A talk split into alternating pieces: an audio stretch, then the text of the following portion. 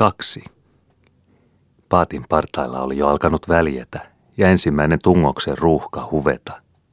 Sillalla nyt jo ensimmäiset riensivät, polkivat palkkeja ja tömistivät eteenpäin, elleivät jo livistelleet rantapolun kivillä tai etumaisina juoksujalkaa kadonneet näkyvistä peittoon metsätien verhoihin. Vakaampikin väki kiilakunnassa alkoi nyt liikkua paikoiltaan – Henriksson kuroitteli laihaa kurkkua merkkinä siitä, että hän alkoi pitää väyliä selvinä ja tähystelyt tarpeellisina lähtemisen liikkumisen varalta. Lahdenperäkin perämies Piitalla nyähteli ruumistaan sillä levottomuudella, ettei hän ilmeisestikään enää kauan aikonut pysyä arvopaikallaan.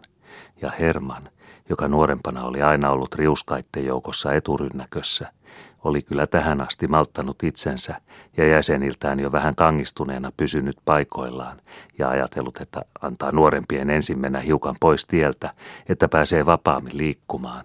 Oli nyt jo pystyssä ja ensimmäisenä vanhempien joukossa kompuroimassa piittojen ylitse keulaa ja sillan parrasta kohden. Hänellä oli sitä paitsi eri kiireensä, koska hän halusi kerjetä puheisiin Sumpholmin Ananiaksen kanssa ja kysyä häneltä sitä, joka kuti kielen päässä, vaikkei viitsinyt rantaan asti ja yli väen asiata hoilata. Nimittäin sitä, että mitäs merkitsi tämä nyt ja pamahtaako jo pian ihmeitä saarnastuolista seurakuntaan, koska noin suinpäin rantaan oli ryskitty ja lisäksi koko kihlakunnan nähden ja ilmi juhannuksina. Ja hän sentään, Ananias, taattu ja varanpitävä vanha poika, aina kuitenkin oli kivikovasti vannonut, että nähkäis minun ensin ilmisilmin ja pakipäivällä soutavan paattini kölin kiviin, niin sen jälkeen saatte uskoa minusta mitä hyvänsä, ja sitäkin, että minun järkeni on hellittänyt pestinuoransa, ja minä umpisilmin ja mielisukkaan käärittynä päästän elämän haahtenikin kölin kolistelemaan vielä karisempiin vesiin ja avioliiton haminoihin. Pidätkös nyt sanasia menet papin puheelle kohta, Mariana meidän paatista, ellei Järveliin häntä jo vienyt mukanansa, on kyllä paikallakin valmis seuraamaan ja kauppaan, koska hän on leski ja sinulla on torppa, lehmä ja kaksikymmentä jataa. Oli hän päättänyt kohta kohdatessa punoa jutullankaa vanhaan kiertoon, koska heillä kahdella naapuritorppien muinaisilla pojanvesoilla oli nuotti tuttua ja totuttua jo viikarivuosilta saakka – ja toisella, naimisen iteissäkin, yhä oli pilaa pureskeltavina hampaissaan. Toisella taas, vapaana miehenä omilla elämän kalavesillään, säilynyt poskien juurissa sen verran naurunmakuakin, että hämää kärsi, ellei vakailtansa aivan härnäänkin haastanut. Herman naurattelikin sileäksi ajettuun leukaansa – kun jo hieman verkkainen ja vuosien jäykistäminen jäsenineen keinotteli itsensä paatista sillalle ja liikkuessaan vähitellen vertyvänä lähti kävelemään rantaa päin, naurahtelikin ja maisteli mielessään jo ikään kuin etukäteen Ananiaksen sanat ja hyrähdyksen, kun oli kohdattu ja kättä paiskattu sillan korvassa, jossa Ananias jo odotteli, ja hän itse ensin laukaissut läiskäissyt oman valmiin panoksensa – Yhtä varmaa kuin tiimaviisarin häälähtäminen eteenpäin kellontaulussa sen jälkeen kuin isoviisari on matkansa huiskinut, yhtä varmaa oli nimittäin oleva Ananiaksen virke, kun hän itse oli ensin päässyt sille välimatkalle, että oli pajatellut omansa. Kyllä sinulle Herran ajan laarissa vielä pitää olla mitattu vuosia paljon ja monta, jos on tarkoitus, että sinäkin niin kauan elät, että sinäkin leuastasi järkipuhetta päästät olisi Ananiaksen ensimmäinen suunave ja hyvän tahdon hammastelu. Ja sen jälkeen toinen yhtä tuttu jo niiltä ajoilta, jolloin vielä oltiin nuorten kirjoissa kumpikin, ja toinen kerkesi, missä toinen oli verkas, ja toinen vei Juditan omaksensa sillä aikaa, kun toinen tuumasi. En minä vahinkoa toiselta ihmiseltä kadehdi, ja ojaan hyppää se, joka ei partaalle ymmärrä pysähtyä – mutta sen minä sanon, että järkeä ei ole ihmiselle enempää annettu kuin juuri ja juuri oman pääastian varalta. Ja hullu se, joka menee jakamaan sitä tilkan tippaa toisen kanssa, ja vielä vaimoihmisen, jonka pää kasvaa vain hiuksen heinää. Näkee asian sinustakin ja kuulee puheistasi. Noin heidän oli tapana veistellä ja virkistellä muinaisia, kun milloin joskus sattuivat yhteen taas – ja sitäpä varten Herman nyt hyntisti tavallista vikkelämmin sillanpalkeella sillankorvaa kohden, jossa Ananiaskin, ilmeisesti hänkin hieman piristyneenä, vaikka malttavampi ja verkkaa vakaampi oli aina ollutkin veriltään koko elämänsä iän, seisoskeli, viivytteli, vaikkei näyttänytkään, että hän ketään vartoili. Koirakin, tuumi aprikoitsi Herman kävellessään. Kaksi ikäkoiraakin, jotka jo pentuvuosinaan ovat tottuneet leikillä hälvimään toisiaan ja muka täysissä tosissansa häyhimään korviin ja mihin ovat toisiaan karvoihin sieppaavinaan, saattavat sattumalta kohdatessa ja toisensa tuntiessa ensi ryöpsäyksessä vilpastua vanhoillensa ja hyristellä korviaan sekä luulla koipia vielä entisiksi ja yritellä loikan tiimellystäkin, ikään kuin muinaisilla kedoilla taaskin pyrähdeltäisiin vaikka nopeasti ehkä kokevatkin, että ruumis on sentään jo raskas, jäsenet hidastuneet ja rinnan lähkä hätäisempi komeroissaan. Mitäs me ihmiset sitten enempiä hämmentelisimme ja olisimme pölkynpalasia olevinamme jäseniltämme ja hengen hännän heilutuksilta, koska meilläkin sentään on sylkeä suussa kirnumassa ja pään tiloissa ruumaa sekä turhan huminoille että järkijaarituksille, ehkä enemmänkin kuin viisaallakaan koiralla. Herman siis jo kävellä köpitti sillalla ja samaten Byymankin, suutari, sekä tämän takana kohta vähän talon Anders, jolle Justiina, emäntä, jo kotona ja aamusti herätessä jo sängyssä oli antanut määräyksen, että hänen oli kirkkomatkalla katsottava itselleen tilaisuus, että hän pääsi puheisiin Byymanin kanssa, kun ei kukaan ison talon väkeä ollut kuulemassa, ja saisi suutari lupaamaan, että hän tulee töihin vähän taloon ennen kuin menee isoon taloon. Minä kuulin meidän Fiinun puheista, että tällä viikolla odottavat isotalossa Bymania sinne, ja pitääkös tapahtua niin kuin viime talvena ennen Heikkalan lukupitoja, jolloin sinä et saanut sen vertaa toimeen, että Byman olisi tullut meille sen sijaan kuin meni isoon taloon. Ja minä sain mennä pitoihin vanhoissa rajoissani, kun ainainen Vihtorina käveli uusissa narisevissa paulakengissään, oli Justiina sanonut, ja ollut vihainen niin, että herätti kesken unen ja sanokkin Bymanille, että velkareversi lankee, ellei hän verstaineen ilmesty meille maanantaina sen sijaan kuin isoon taloon, sillä minä tahdon elopieksuni ennen kuin Vihtoriina. Ja saa tehdä väellekin parselit samaan menoon, niin ettei pääse meiltä koko suvena isoon taloon. Liukkaana kuin vesi olikin tähän asti paikoillaan pysynyt Anders kohta sillalla, kuin huomasi Bymanin lähteneen liikkeelle ja samassa leimauksessa jo Bymanin rinnallakin palkeella ja sätisemässä korvaan sellaisella intin puhdilla, että Vihtoriinakin, ison talon Vihtoriina, joka vielä oli paikallaan, koska ei toistalon kapteenskakaan ollut liikkunut ja noussut lähtemään, säpsähti ja tuli levottomaksi. Mitäs asioita Andersilla oli Bymanille, ja lisäksi noin pikaisia ja salaisia, että pidettiin käden kämmentäkin torolla suutarin korvajuuriin. Byman kyllä oli luvannut huomisaamusti tulla taloon, kiven kovaankin luvannut Aatulle ja sanonut, vannonut, että jo silloin hänen suutaripukkinsa rupeaa poikimaan karitsoja, ellei hän maanantai-aamusti istu varmasti kuin uskon tunnustus ison talon tuvassa ja kierrä pikilankaa emännän ja tyttären pieksuja varten. Mutta Bymanin lupaukset tunnetaan, ja eritoten silloin, kun ne ovat kaikkein vahvimpia. Ja nyt on Anders, juuri vähän talon Anders Bymanin puheissa – Sitäkös Justiina joskus oli matkan aikana paatissa niin myrkyllisesti ja silmänpitämiltä vilkaissut, ikään kuin olisi hänellä jotain valmiina ja kiusallusikka tarilla.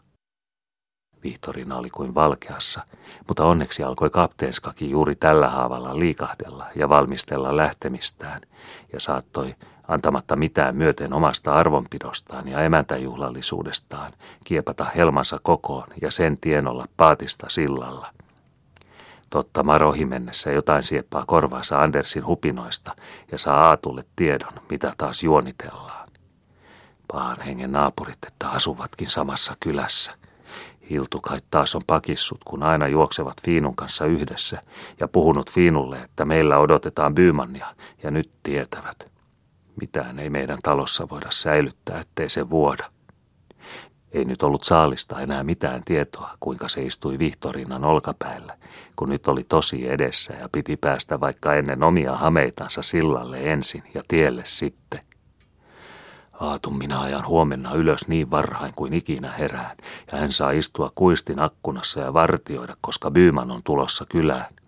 Ellei hän silloin ole kärppänä tienristeyksessä, ennen kuin Byyman on poikennut vähän talon tiehaaralle ja taluta mestaria lestisäkkeineen käsikyngän pakolla ja suuvoiteen voimalla meidän pihaportista sisään, niin minä sanon Aatulle, että riisukoon housunsa ja jättäköön ne minulle isäntäjäkseen.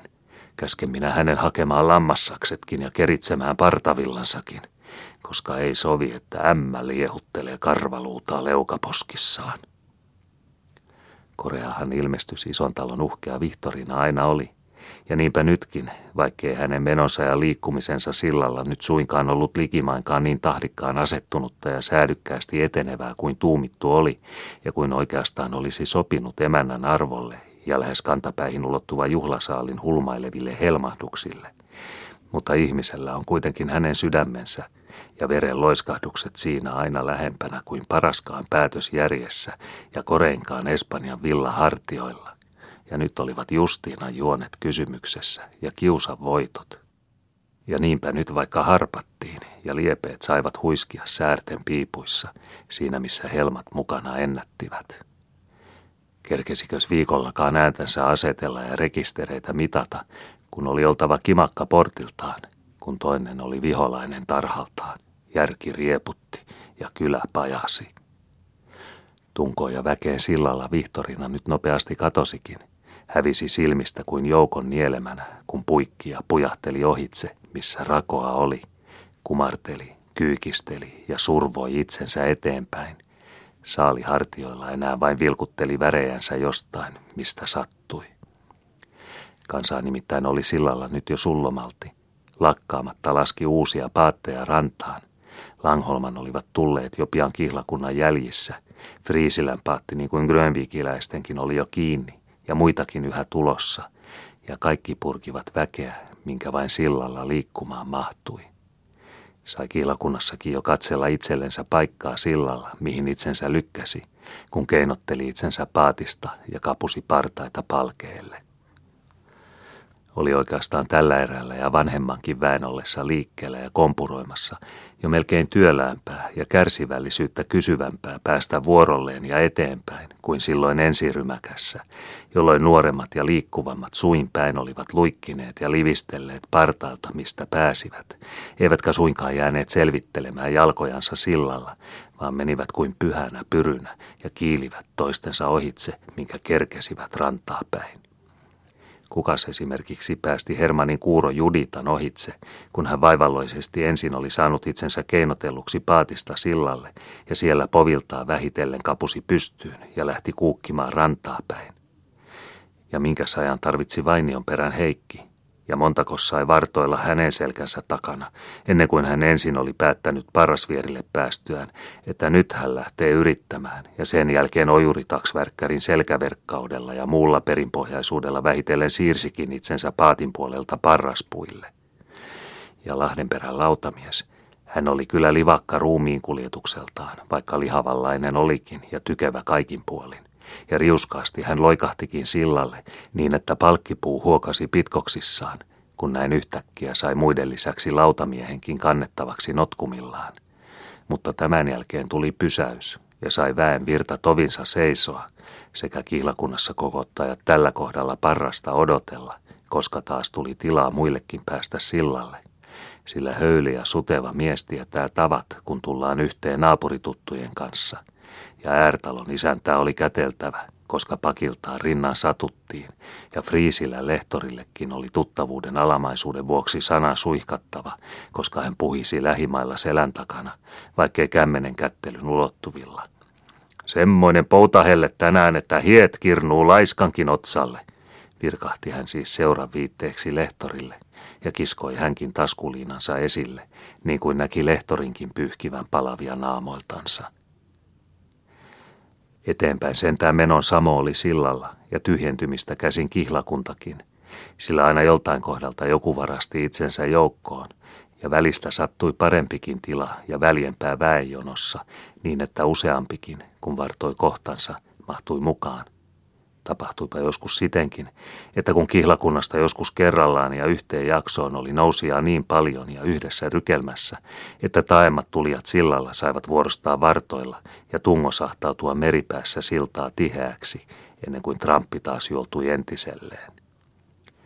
Nyt juuri esimerkiksi, kun nykyinen Langholman isäntä, vanha Langholma oli jo muutama vuosi sitten kuollut, oli menossa ohitse ja toistalon kapteeni keskipaatista, jossa hän nyt oli yhdessä kapteenskan ja oman joukkonsa kanssa, tietysti tervehti kätteli lankomiestänsä ja sanoi meriterveiset. Syntyi sillalla semmoinen seisaus, jolloin eivät lähimmät menneet eteenpäin, vaan tallasivat paikoillaan, koska ei tahdottu häiritä sillä aikaa, kun sukulaiset kohtasivat toisensa, ja kunnes koko toistalon joukko, kapteeni ja kapteenska ja neljä poikaa olivat nousseet sillalle ja yhdessä langholmalaisten kanssa lähteneet liikkeelle. Menoa oli ja sillalla sankkaa, rantapolun kivilläkin vilskaa ja juoksua ja kaukana metsissäkin tien selkä mustana. Joku Agatakin matkalla, sillä erässä välissä oli Silja tullut avuksi, holhonnut pystyyn ja tukenut, että sillalle pääsi ja käveli vieläkin käsikynkässä, että pahimmat kivet vältti ja selvitti, eikä nilkoillansa horjunut. Silja oli aina ollut huomaavainen vanhemmallekin ihmiselle, ja Agatta taputteli nytkin häntä kiitollisena käsivarresta pitelevälle kädelle, sillä apu oli todellakin hyvään tarpeeseen tällä haavaa nyt, kun kiireessään rynkäsivät ohitse milloin miltäkin sivulta. Tiekin oli kivinen ja kompurainen, ja jalat sentään, heikot muutenkin. Nyt olivat kankeena pitkästä istumisesta paatissa, ennen kuin ennättivät vertyä vanhoilleen. Sinulla vain pysyy sydän valppaana ja muistat meitä vanhojakin, kiitteli hän siis Siljaa ja silitteli kädelle, mutta viiväytteli samalla, koska kerta näin oli lähellä, silmänherkkää hetkisen Siljan kasvoilla. Totta tuo oli, ihossa oli sitä raukaa kuulautta, joka ihmiselle tulee, kun hänellä on surua. Agatan silitys Siljan kädelle oli vielä pehmeämpi nyt. Tulisi tehtoosti käymään Metänkylään, ellei sinulla muuta menemistä ole, niin minullakin olisi hupaa tuvassa, kun muuten istun pyhäehtoon yksin, lausahti hän ja ikään kuin pyysi omasta puolestansa, vaikka Silja yhtäkkiä tunsi, ikään kuin olisi helmaa hänelle tarjottu katseessa ja sanoissa, ja vaivoin pidätti vedet silmiinsä hyrskähtämästä. Sydän sinulla sulana aina meille avuttomammille, sanoin, hymisi Agatta edelleen ja puheli sillä oikeudella, jota ihminen elämän viimeisillä kynnyksillä ja ovet koska hyvänsä takanaan sulkevana pitää omanaan. Ja hyvä siten, kun on sydän hereillä lähimmäiselle, mutta itsellensäkin on ihmisen jaksettava pitää sydän hereillä, niin ettei lannistu myötäteossa silloin, kun joskus on vaikeata, ja väsy rakkauden rohkeudessa silloin, kun oma tuki on ainoa turva ja oma jalka ainoa, joka kantaa. Puheli Agatta edelleen ja oli lempeä kyykkiessään Siljan käsikynkässä. Kas Miljaa, sanoi hän samassa, kun Sysilän Miljakin, joka siis hänkin jo oli paatteineen perillä ja soutanut rantaan, parastikään ilmestyi viereen ja oikeoitse oli kiirehtimässä ohitse. Sinä juuri olitkin mielessäni ja odotin, että tulet ja autat minua, niin että Silja nuoremman nopeana pääsee menemään, jos tahtoo. Te kaksi olettekin kumpikin niin kuin tyttäriä minulle, vaikka sinä Milja jo oletkin Siljaa vanhempi, ja molemmista minä teistä pidän, koska teillä ovat puhtaat otsat. Ellei sinullakaan Silja kiireempää ole, niin jää mukaan ja puhelemme. Kiviäkin on tiellä ja minä horjun, niin tuette kumpikin puoleltani, ja ajatuksiakin kulkee mielessä, ja niitä huojentaa, kun jutellaan. Eivät polun kivet niin pahoja ole, ettei niitä vältä, kun katsoo ja joku on kyynäspäässä tukemassa. Eivätkä elämän solmutkaan niin kirvottamattomia ole, ettei niitä uskollisuudella selvitä, kun on neuvon rakkautta apuna. Mitä puhettansa Agatta pitikin, humisi. Mutta kolmisin he nyt, Agatta, Milja ja Silja, astelivat kirkkoväen jonossa, omana joukkonansa. Agatta, elämänsä jo pelastanut, iän kyykkänä, vaikka vuosiensa viisaana. Milja, taakkansa alla vielä, yksin osissaan, vaikka voimansa koonnut. Silja nuorena vasta, parka peloissaan, vaikka elämänsä kukassa – Elämänsä mäkeä kulkee kukin ja kuka toistansa parhaiten tukee. Horjuvako, jolta polun kompurat oman jalan tiellä unhottuvat huomaamattomina, kun on lohdutusta sydämessä jaettavana. taakattukko, joka huolen toimessa toisen apuna ei hetkenänsä muista kuorman painoa omilla hartioillansa, onnensa katoa. Menehtyväkö, jonka ei tarvitse niellä omia kyyneleitänsä sillä tovilla, jolloin on toinen hoimattavana. Ehkä yhdessä itseänsä kukin, koska vähiltänsäkin olivat edes vähässä antavia kaikki. Heikkohan on ihminen ja avutonta ihmisapu. Silitystä kuolevan kädelle ja pisaraa nääntyvän janoon. Sen taluttamista, jonka jalka jo anoo haudan lepoa. Sen lohduttamista, jolla on soima sydämenä sen lääkitsemistä, jolla on haavana elettävä nuoruus. Mutta siunaaja lunastaa siunauksen pisaran itselleen, ja lohduttaja lievyy avun tuokioksi edes omassansa, ellei lähimmäistänsä saatakaan hänen kovassansa huojentaa. Epäikäinen oli ryhmä, Agatta, Milja ja Silja. Vanhus, läsnä kyllä mielineen, mutta elämän riennoista jo kääntynyt. Vaimo, vuosiensa täysillä vielä, mutta elämän syrjille joutunut. Neito, keväillensä kerinnyt vasta, mutta elämän poteella jo. Mutta yhteen he olivat löytäneet kirkkotiellä, koska jokainen kulkivat ulkopuolella muitten, ja koska jokaiselle ehkä oli sekä jakamista jotain, että saamista jotain toiseltansa. Kuinkas nykytteli esimerkiksi päätänsä Agatta molempien nuorempiensa välissä astellessaan ja heidän tukemanaan silloin kun kompasteli huojutteli päätään ja yläruumistaan sekä hyväksyi omia mieleen tulemiaan. Lämmittääkin enemmän kuin uskoo köyhää sydänalaa, kun nuoremmatkin tarvitsevat jotain ja vanhakin saa jossain olla avuksi, vaikkei muussa kuin neuvon lohdutuksessa. Ajatteli hän ja katseli kiitollisena vuoroin Miljaa ja vuoroin Siljaa vierellänsä sekä ihmetteli, eikös heilläkin hellitä, tällä yksinäisyyden solmuja mielen kerässä – kun murheisiinsa jähmettyneenäkin sentään huomaa osoittelevansa ystävällisyyttäkin heikomallensa ja avunvaivaiselle tiellä. Ja tällä taas, raukalla, jolla nyt on murheensa tuoreena rinnassaan, haikeuden ahdistuksia poven kivistyksissä, kun nuoruutensa turvattomissakin sentään saattoi tuellansa turvata vanhempaansa ja horjuvaa. Agatta rakasti silmineensä sekä Siljaa että Miljaa, ja kaikkia ihmisiä niissä vaikeuksissa, joita ei hänellä enää ollut.